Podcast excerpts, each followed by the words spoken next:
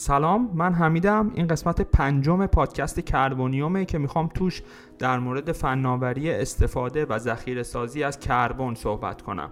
این قسمت دوم از مینی سریال کربن زداییه.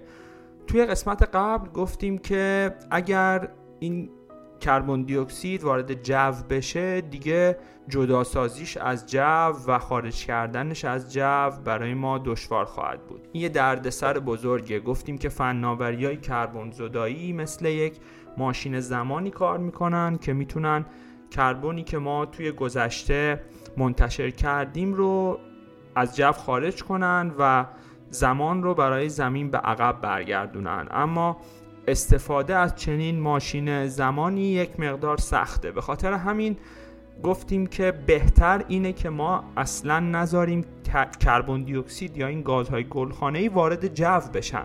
حالا می‌خوایم در مورد تکنولوژی هایی که این کار رو می‌کنن و می‌تونن پروسه های صنعتیمون رو بدون اینکه کربن دی اکسید یا گازهای گلخانه تولیدی وارد جو بشه کربن زدایی کنن صحبت کنیم. ما هم با من همراه باشید. امیدوارم که این قسمت هم جالب باشه و مورد توجه قرار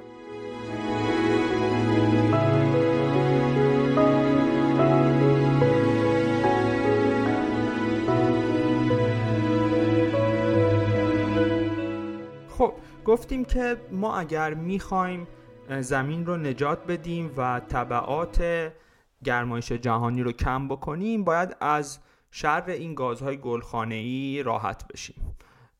توی قسمت فکر می‌کنم دوم بود گفتم که سازمان انرژی جهانی یا IEA گفته که یک مقدار سخته که ما بتونیم به اون اهدافی که داریم یعنی توی اون پنجره بودجه کربنمون باقی بمونیم. به خاطر همین باید حتی بعد از سال 2050 که تونستیم امیدواریم که بتونیم تا اون موقع به به انتشار کربن صفر برسیم یا کربن نیوترالیتی به شرایط کربن خونسا برسیم باید فناوری های کربن منفی مثل همین جذب کربن از هوا یا درختکاری و اینها استفاده بکنیم تا بتونیم اون تارگت یک کنیم درجه سانتیگرادی که به احتمال زیاد اون رد خواهیم کرد رو به عقب برگردونیم و شرایط رو بهتر بکنیم. حالا یکی از فناوری هایی که ما می‌تونیم توی این بازه به کمک اون همچنان از سوختای فسیلی استفاده بکنیم و یا صنایعی که کربنزا هستن ماهیتا مثل تولید سیمان و تولید استیل رو ازشون کربن زدایی بکنیم همین جداسازی کربونه توی این تکنولوژی ما اجازه نمیدیم که کربن دی اکسید وارد جو بشه. این کربن رو به شیوه های مختلف اصطلاحا کپچر می‌کنیم. از نقاطی که این کربن تولید میشه مثل مثلا خروجی کارخونه سیمان. این کربن رو جدا می‌کنیم و حالا باهاش یه کارهایی انجام میدیم. می‌تونیم اینو ازش استفاده بکنیم که حالا میگیم که به این میگن یوتیلیزیشن یا می‌تونیم این رو یه جایی ذخیره بکنیم که حالا میگیم کجا. این میشه فناوری CCUS یا Carbon Capturing Utilization and Storage. یعنی جداسازی کربن استفاده و یا ذخیره کربن. حالا ببینیم که وضعیت توی این حوزه چطوریه چه کارهایی انجام شده چه پروژه هایی داره انجام میشه و به چه نکاتی باید توجه بکنیم. طبق گزارش IPCC تمام سناریوهایی که ما طبق اون می‌تونیم تا سال 2050 به شرایط انتشار کربن صرف یا کربن نیوترالیتی برسیم شامل CCUS میشن. یعنی ما حتما باید فناوری های جداسازی استفاده و ذخیره کربن رو به کار بگیریم. اگر می‌خوایم به در واقع به انتشار کربن صفر برسیم. پیش بینی میشه که کل بازار CCUS تا سال 2050 حدودا به 6 تریلیون دلار برسه. اخیرا هم اخبار جالبی شنیدیم. مثلا شرکت آرامکو عربستان سعودی یک قراردادی رو با شرکت Schlumberger به شکل joint venture امضا کرده که بتونن تا سال 2027 سالیانه تقریبا 9 میلیون تن کربن دی اکسید رو ذخیره سازی بکنن. چند روز پیش هم شنیدیم که اورسلا فندرلاین طبق یک حالا سخنرانی که داشت گفت که اولین پروژه ذخیره سازی کربن توی اتحادیه اروپا توی بخش دانمارک دریای شمال توسط شرکت آلمانی وینترشال عملی شده و این یک دستاورد بزرگی برای اتحادیه اروپا است ذخیره سازی کربن چیز جدیدی برای اروپا نیست. نروژ سالهاست که داره این کار رو انجام میده. حالا جلوتر میگیم چطوری؟ ولی شاید برای اتحادیه اروپا اولین پروژه باشه که حالا خانم فندرلاین هم اومده در واقع یک show off ی با این مسئله کرده. مکینزی هم توی گزارشی که داره از market انرژی و decarbonization یا کربن زدایی میگه که تا سال 2035 حدوداً چهل درصد از سرمایه گذاری توی بخش انرژی به فناوری های کربن زدایی اختصاص خواهد داشت. به خاطر همین با توجه به این چیزهایی که گفتم این حوزه حوزه مهمیه. شرکت های بزرگ نفت و گازی امریکایی هم پلن ها یا برنامه های مهم و بزرگی برای بازیگری توی این عرصه معرفی کردن. شرکت اگزون، شوران و اکسیدنتال هر ستایشون گفتن که این بخشیه که شرکت های بزرگ نفت و گاز توی اون تبهر لازم رو دارن می‌تونن مزیت رقابتی داشته باشن و ما می‌خوایم برای کربن زدایی تمرکزمون رو روی فناوری های جداسازی، ذخیره و استفاده از کربن یا همون CCUS بذاریم. حالا ببینیم که الان این CCUSی که قرار انقدر مهم باشه و می‌تونه انقدر خوب باشه یعنی نذاره این کربن دی اکسیدی که حالا توی اون پروسه صنعتی تولید شده به جو وارد بشه آیا جایی عملی شده یا نه؟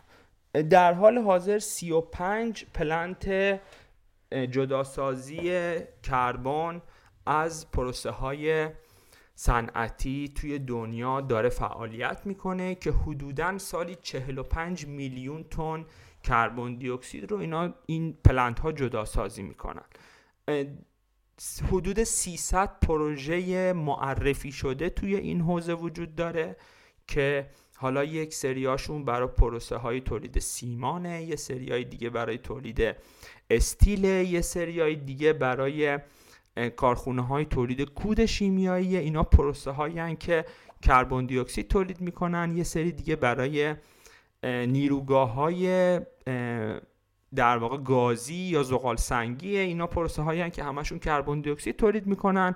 این فناوری جداسازی کربن می‌تونه به کار گرفته بشه تا گاز خروجی از این پلنت ها یا از این نیروگاه ها امیدواریم که کربن دی اکسید کمتری داشته باشه و این کربن جدا شده. حالا میگیم باهاش چه کاری انجام میشه. امید داریم که تا سال 2030 حدودا 200 تا پروژه جداسازی کربن توی سراسر دنیا داشته باشیم و بتونیم سالانه حدود 220 میلیون تن کربن دی اکسید رو جدا بکنیم. این فناوری معمولا برای جاهایی که به شکل point source کربن دی اکسید تولید میشه. یعنی یک مثلا واحد صنعتی داریم که حالا این پروسه ای که اونجا داره انجام میشه کربن دی اکسید تولید می‌کنه ما سعی می‌کنیم این گاز خروجی قبل از اینکه وارد اتمسفر بشه رو از, از طریقی کربن دی اکسید و گازهای گلخانه‌ای مضرش رو جدا بکنیم و بعد باقی گازها رو بتونیم توی اتمسفر با ضرر کمتری آزاد بکنیم.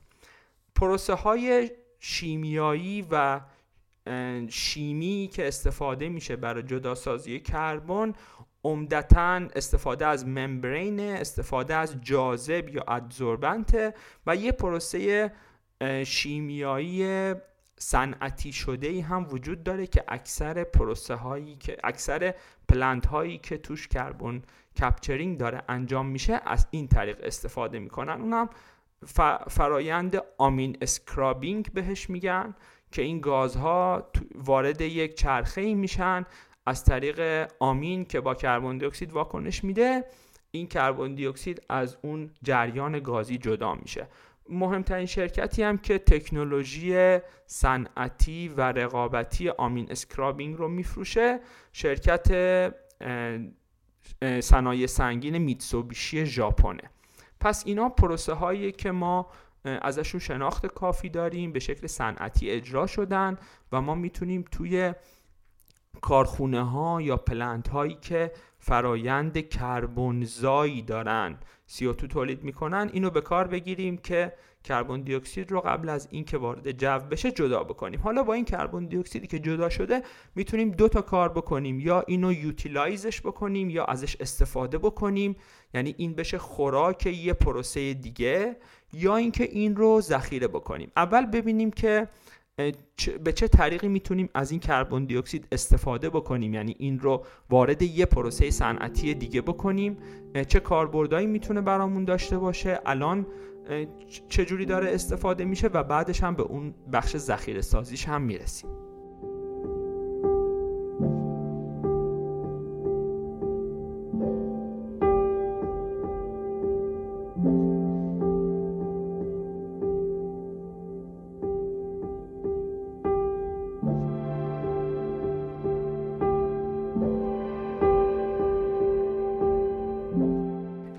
کربن دی اکسید جدا شده از پروسه صنعتی یا از پلنت ما می‌تونه به شکلهای مختلفی استفاده بشه. مثلا این کربن دی اکسید می‌تونه خوراک صنایع غذایی باشه. مثلا سال گذشته یک خبری خوندیم که توی انگلستان بعد از اینکه قیمت گاز به خاطر بحران انرژی و جنگ بالا رفت یه سری از کارخونه های تولید کود شیمیایی توی انگلستان فعالیتشون متوقف کردن. طی این پروسه کربن دی اکسیدی که از پروسه تولید کود شیمیایی جدا می‌شد خوراک صنایع غذایی بود. برای بسته‌بندی برای تولید گوشت برای تولید نوشیدنی های گازدار این CO2 استفاده می‌شد و این چرخه توی انگلستان با مشکل مواجه شده بود برای یک مدت. این کربن دی اکسید می‌تونه خوراک صنایع کودسازی هم باشه می‌تونه در واقع در آینده استفاده بشه برای تولید سوختهای مصنوعی یا synthetic fuel بهش میگن. مثلا در آینده وابسته به انرژی های تجدید پذیر که هیدروژن امیدواریم بتونه یه نقش خوبی ایفا بکنه این کربن دی اکسید می‌تونه با هیدروژن ترکیب بشه و به ما همین سوختهای هیدروکربنی رو به شکل در واقع مصنوعی بده. مثلا یک سری پروسه ها به شکل هنوز آزمایشگاهی نشون دادن که از ترکیب هیدروژن با کربن دی اکسید طی پروسه شیمیایی میشه مثلا سوخت هواپیما یا بنزین تولید کرد. البته تمام این فناوری هایی که ما از این کربن دی اکسید توش استفاده می‌کنیم دو... کربن دی اکسید رو از چرخه طبیعی خارج نمی‌کنه. مثلا ما اگر این کربن دی اکسید رو از یک نیروگاه گازی با سیکل ترکیبی جدا بکنیم حالا این رو بدیم به یک پروسه تولید سوخت مصنوعی یا تولید synthetic fuel. این سوخت بالاخره قرار یه جای دیگه استفاده بشه و دوباره کربن دی اکسیدی مثلا توی هواپیما تولید میشه. صرفا این پروسه ها و این استفاده دوباره از این کربن دی اکسید می‌تونه شدت کربن پروسه های صنعتی ما رو پایین تر بیاره. یعنی اگر تا دیروز یه مولکول کربنی توی نیروگاه تولید می‌شد و این به اتمسفر می‌رفت و اون هواپیمایی هم که داشت پرواز می‌کرد یک سوختی رو میسوزوند و کربن دی اکسیدی تولید می‌کرد و اینو به همون اتمسفر آزاد می‌کرد امروزه امروزه که نه در فردا در آینده امیدواریم که بتونیم اون کربن دی اکسیدی که همون توی اون نیروگاه استفاده شده همون کربن دی اکسیدی باشه که بعدا اون هواپیما هم این رو به اتمسفر آزاد می‌کنه. این باعث میشه که شدت کربن پروسه های صنعتی ما پایین تر بیاد. اما همچنان کربن رو از چرخه طبیعی حذف نمی‌کنه این استفاده دوباره از این کربن مثلا الان تقریبا 75 درصد از تولید اوره دنیا از feed کربن دی اکسید داره استفاده می‌کنه. حدودا دو درصد متانول دنیا از طریق ورود کربن دی اکسید به plant متانول داره تولید میشه و حدودا 43 درصد سالیسیلیک اسید دنیا داره از کربن دی اکسید استفاده می‌کنه برای تولید سالیسیلیک اسید. به خاطر همین این جاهایی که ما می‌تونیم از این کربن دی اکسیدی که جدا شده استفاده بکنیم. این میشه بخش U ی اون CCUS Carbon Capturing Utilization and Storage. این بخش utilization بود. حالا ببینیم بخش storage یعنی ذخیره سازی کربن که می‌تونه کامل این کربن دی اکسید رو از چرخه از چرخه طبیعت برای مدت‌های زیاد حذف بکنه. چیه؟ چجوری چجوری انجام میشه؟ کجاها داره انجام میشه؟ و چه سوالاتی در موردش هست؟ بریم یه سری از این سوالات یا یه سری شک و شبهه ها یا یه سری کج فهمی هایی که در مورد ذخیره سازی کربن هست رو هم بهش جواب بدیم.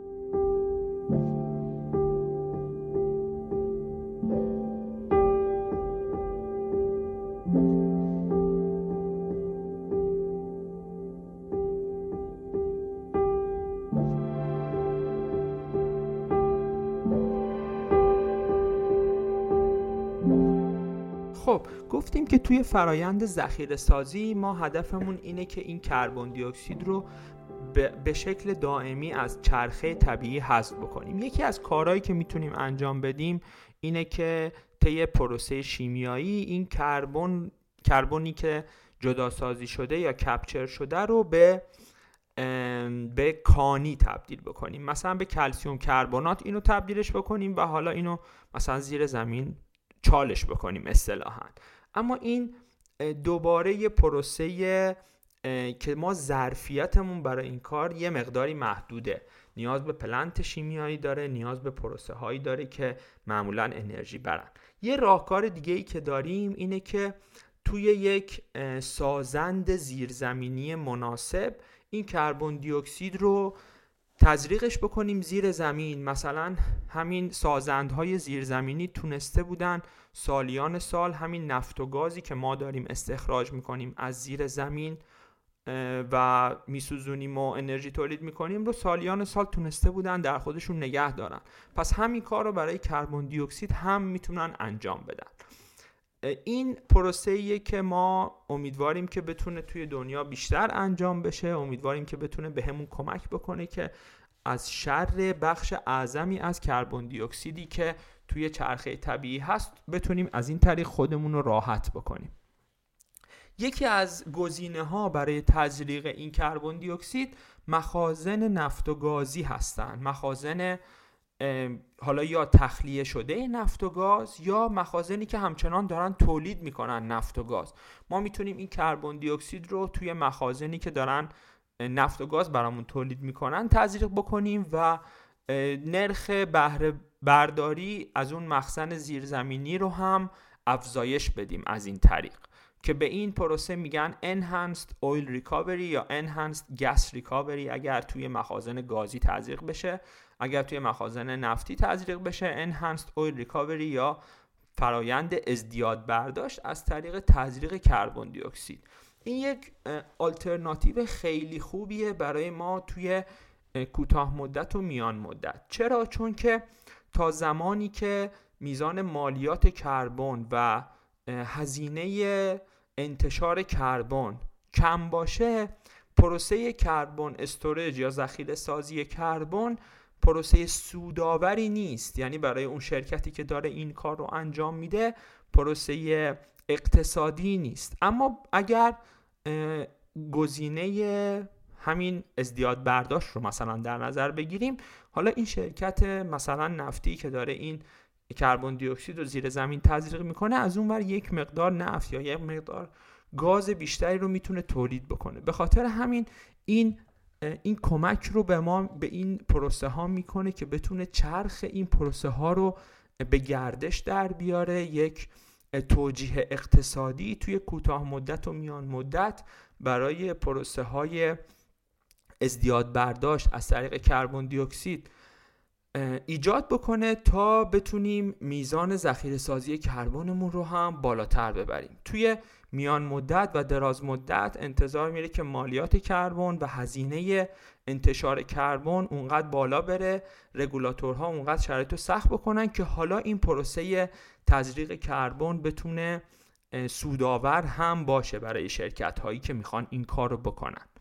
که عمدتا پیش بینی میشه که شرکت های بزرگ نفت و گازی باشن. چون شناخت سازندهای زیرزمینی حفاری چاهای عمیق و پروسه انتقال این کربن دی اکسید اینا همه فرایندهایی که شرکت های نفت و گاز بیشترین دانش بیشترین تجربه و بیشترین تخصص رو توش دارن و اینها می‌تونن توی این حوزه به احتمال خیلی زیاد بازیگرای اصلی آینده هم باشن. یک مشکلی که ما با این پروژه های ازدیاد برداشت داریم اینه که معمولا گستر، گستره مخازن نفت و گاز یا یا وجود مخازن نفت و گاز توی دنیا به یک نواحی خاصی محدوده. مثلا توی اروپا دریای شمال خاورمیانه است امریکاست خلیج مکزیک امریکای جنوبی. همه جا این امکان وجود نداره که ما بتونیم پروژه های ازدیاد برداشت داشته باشیم از طریق کربن دی اکسید و از این گزینه برای ذخیره سازی کربن استفاده بکنیم. در حالی که ما می‌خواهیم که هر جایی که صنعتی هست هر جایی که کربن دی اکسیدی توی واحدهای صنعتی داره تولید میشه بتونیم این رو جدا بکنیم. حالا با یه خط لوله‌ای به یک نقطه نزدیکی مثلا اینو منتقلش بکنیم و بعد در همون نزدیکی اینو بتونیم یه جایی ذخیره بکنیم.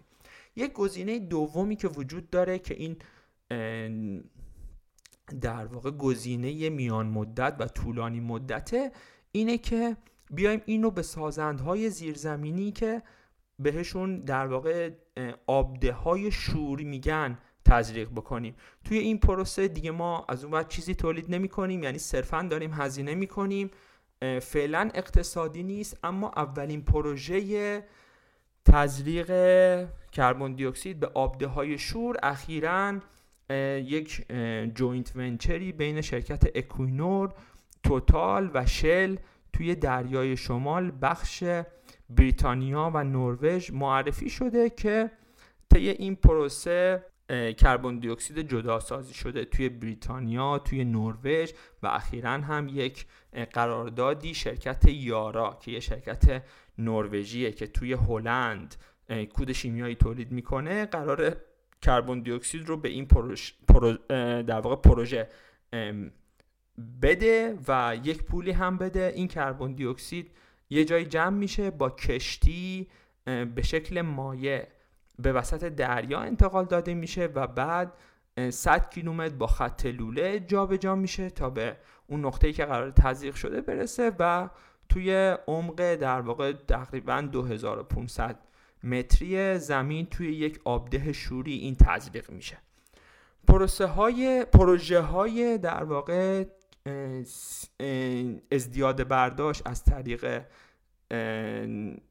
از طریق تزریق کربن دی اکسید هم سالیان ساله که داره توی جاهای مختلف دنیا ام از امریکا و اروپا انجام میشه. شرکت اکوینور یا همون استاتویل سابق توی دو تا field داره تزریق کربن دی اکسید انجام میده. یکیش اسلیپنر یکی دیگه اسنوویت. توی اسلیپنر از سال 1996 داره تزریق کربن دی اکسید انجام میشه و این میدان داره به عنوان یک زخ... یک منبعی برای ذخیره کربن استفاده میشه. حالا بریم که حالا که فهمیدیم این پروسه ذخیره سازی کربن چیه بریم یک سری سوال در مورد این پروسه وجود داره. بریم چهار تا از این سوالا رو مطرح بکنیم و بهشون جواب بدیم ببینیم که آیا راهکار خوبی هست یا نیست.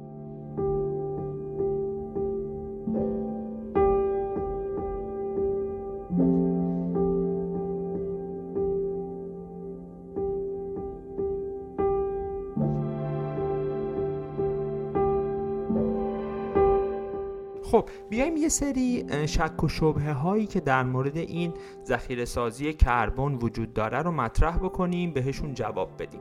یکی از سوالایی که مطرح میشه اینه که میگن فناوری کربن استوریج یا ذخیره سازی کربن ایمن نیست. ما این کربنی رو که داریم ذخیره می‌کنیم یا تزریق می‌کنیم زیر زمین این راه خودش رو به بالا پیدا خواهد کرد و بالاخره این دوباره وارد اتمسفر میشه و روز از نو روزی از نو. اتفاقی که داره میفته اینه که برای پروژه های کربن دی اکسید یعنی برای پروژه های تزریق کربن دی اکسید به زیر زمین معمولا استانداردهای خیلی خیلی سختگیرانه به کار گرفته میشه. ما باید بریم سازندهای زیرزمینی رو مطالعه بکنیم. یک در واقع یک آبده زیرزمینی خوبی رو یا یک مخزن نفت و گازی خوبی رو خوب مناسب برای این کار رو شناسایی بکنیم. شبیه سازی های لازم رو انجام بدیم مطالعات لازم رو انجام بدیم و بعد این پروسه رو شروع بکنیم. حالا از وقتی هم که پروسه شروع شد کار ما دیگه تموم نمیشه. ما فقط تزریق انجام نمیدیم. سال به سال یا هر چند سال یه بار باید دوباره مطالعه انجام بشه در واقع مطالعات seismic انجام بشه که ببینیم آیا این کربن دی اکسید از اون لایه غیر قابل نفوذ بالای اون آبده یا مخزن نفتی داره اصطلاحا leak می‌کنه یا نمی‌کنه و از این طریق می‌تونیم مطمئن بشیم که برای سالیان سال این کربن دی اکسیدی که ما زیر زمین تزریق کردیم به دام خواهد افتاد. در حال حاضر 29 پروژه فعال برای کربن ذخیره کربن دی اکسید توی مخازن نفت و گاز توی دنیا وجود داره. مثلا یکیش همین پروژه اسلیپنره که حدودا 26 7 ساله که داره کربن دی اکسید توش تزریق میشه. ما توی این برهه چندین و چند بار مطالعات لرزه نگاری یا سایزمیک انجام دادیم و مطمئن شدیم که این کربن دی اکسید از اون لایه غیرقابل نفوذ بالای این مخزن گازی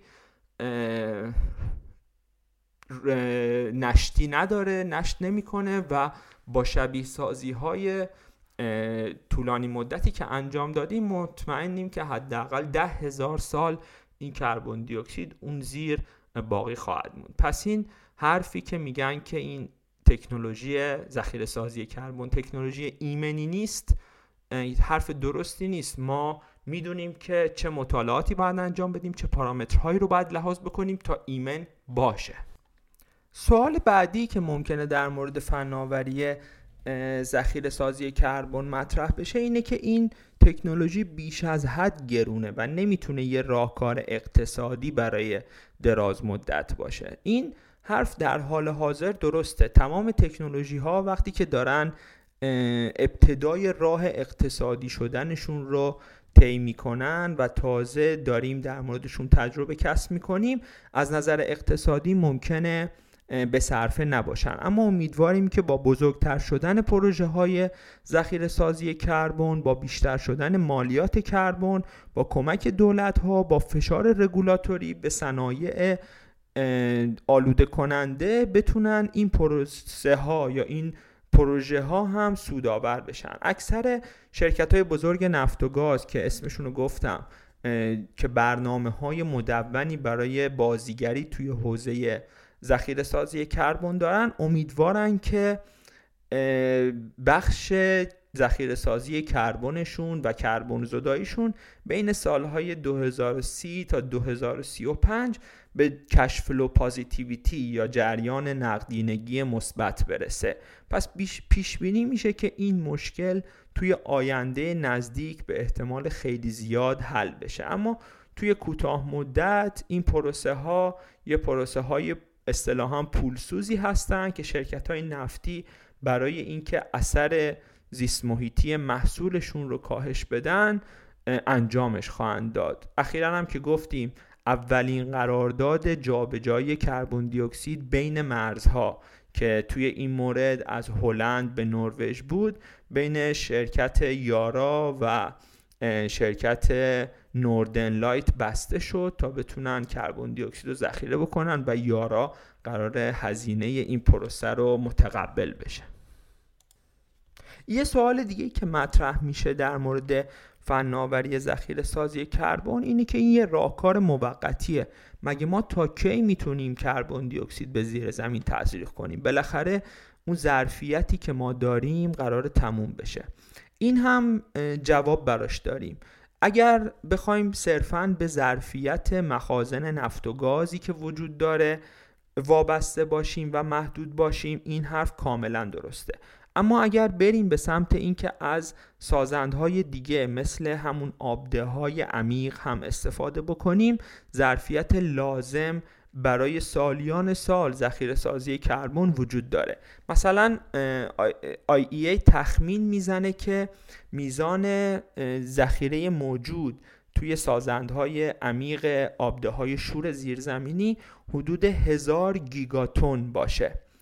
یا مثلا فقط دریای شمال به خودی خود توی بخش دریای شمال فلات قاره نروژ ظرفیت این رو داره که هزار سال میزان انتشار گاز گلخانه کشور نروژ توی این فلات قاره نروژ ذخیره بشه. پس اگه ما به سمت استفاده از آبده های شور عمیق زیرزمینی بریم ظرفیت لازم برای سالیان سال ذخیره سازی کربن رو در اختیار خواهیم داشت. مورد آخر اینه که یه سری از این فعالان محیط زیستی و فعالان ESG حالا مثل مثلا گرتا تانبرگ اینا میگن که این فناوری کربن استورج یا ذخیره سازی کربن صرفا یه راهکاریه که شرکت های نفت و گازی از خودشون در آوردن تا بتونن این محصول آلوده کننده که نفت و گاز باشه که میفروشن رو به همین business شون ادامه بدن و اصطلاحا سبزشویی بکنن business شون رو یا کار بدی که دارن می‌کنن رو ماسمالی بکنن مثلا. این هم یه حرف مهملیه چون که بالاخره ما الان در وضعیتی هستیم که به سوختهای فسیلی وابسته ایم. ما داریم تقریبا روزی 100 میلیون بشکه نفت توی دنیا میسوزونیم گزینه دیگه ای به جز گزینه ذخیره سازی کربن برای کربن زدایی از صنایعمون نداریم. و همچنین همونجوری که گفتیم این فرایند می‌تونه ایمن باشه می‌تونه سیف باشه می‌تونه برای سالیان سال این کربن دی اکسید رو از چرخه طبیعت خارج بکنه.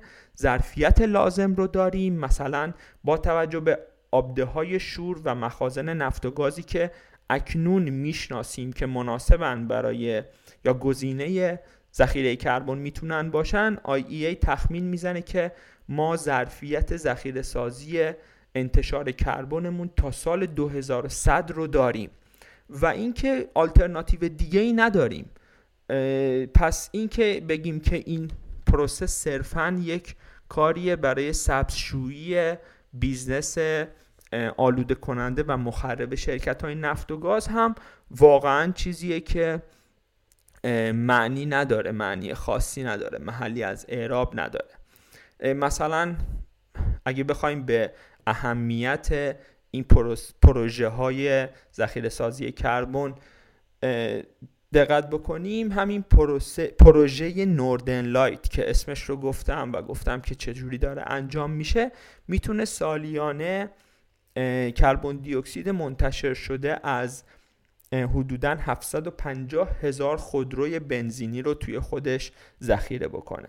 پس می‌تونه توی این دوره ای که ما همچنان داریم به استفاده از سوختهای فسیلی ادامه میدیم این یه گزینه خوبی باشه برای اینکه بتونیم عواقب زیست محیطی این سوختهای فسیلی که بهش وابسته ایم رو بتونیم کم بکنیم. خب در انتها اگه بخوام یک جنبندی بکنم ما با فرایند جداسازی کربن استفاده از کربن توی پروسه ها و توی صنایع مختلف آشنا شدیم و دیدیم که یه آلترناتیو دیگه ذخیره سازی کربنه که می‌تونه این کربن دی اکسید و گرم کننده اتمسفر زمین رو برای سالیان دراز به شکل ایمن امیدواریم به شکل اقتصادی در آینده و با ظرفیتی خوب برامون ذخیره سازی بکنه. مثلا توی اروپاش کشور نروژ امید داره که حتی بعد از انجام شدن گذار انرژی بعد از کاهش قابل توجه مصرف نفت و گاز توی دنیا بتونه business جدیدی رو برای ایجاد جریان نقدینگی برای شرکت های بزرگی مثل شرکت ملی نفت نروژ یا همون اکوینور با وارد کردن کربن دی اکسید از کشورهای صنعتی مثل آلمان، هلند، بریتانیا و ذخیره سازی توی منابعی که توی دریای شمال در اختیار توی دریای شمال، دریای نروژ و دریای برنت در واقع در اختیار داره بتونه یه نقش مهمی رو توی کربن زدایی از صنایع اروپا ایفا بکنه.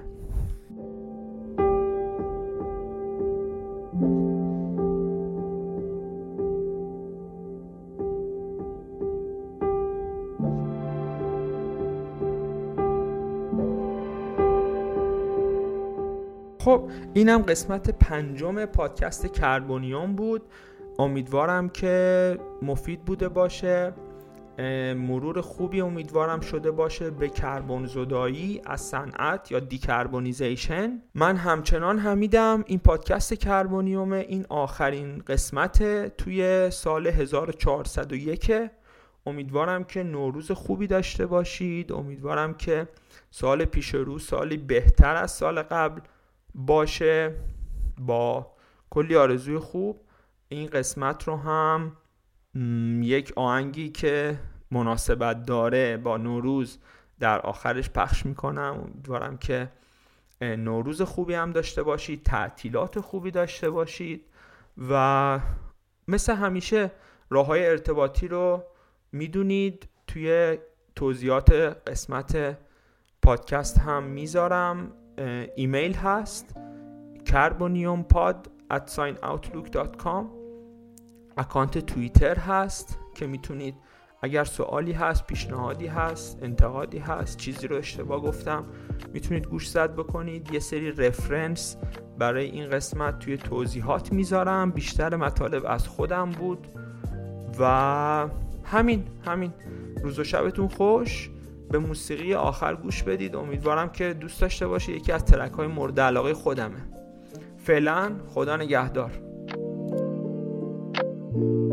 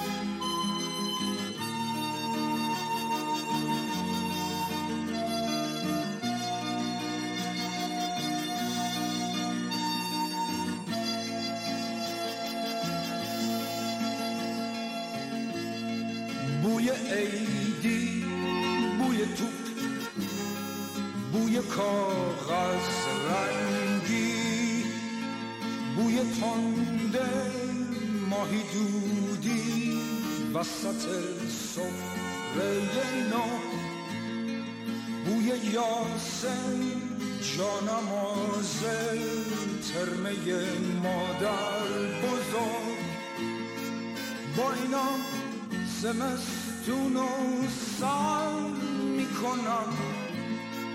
با اینا خستگی مدر می‌کنم.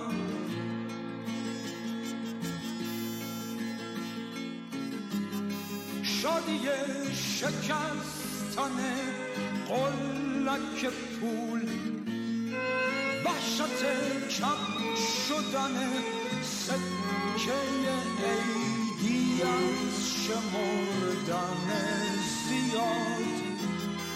بوی اسکناس تا نخورده لای کتاب. با اینا زمستون و سر می‌کنم. با اینا خستگیمو در می‌کنم.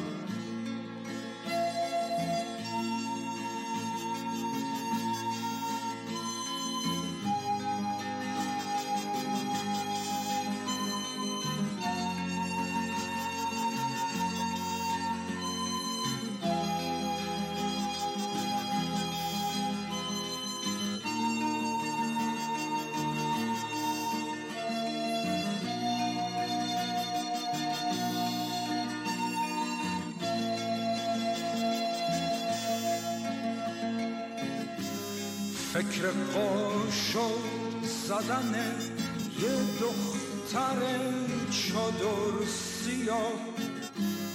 شوق یک خیز بلند از روی برته های نور.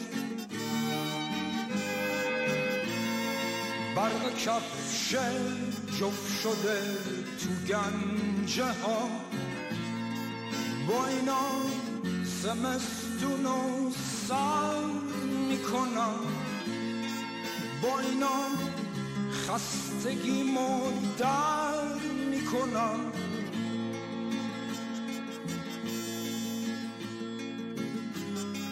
عشق یک ستاره ساختن با دولک ترس ناتمون گذاشتن جریمه های عید مدرسه بوی گل محمدی که خوش شده لای کتاب با اینا زمستون و سر می‌کنم با اینا خستگیمو در می‌کنم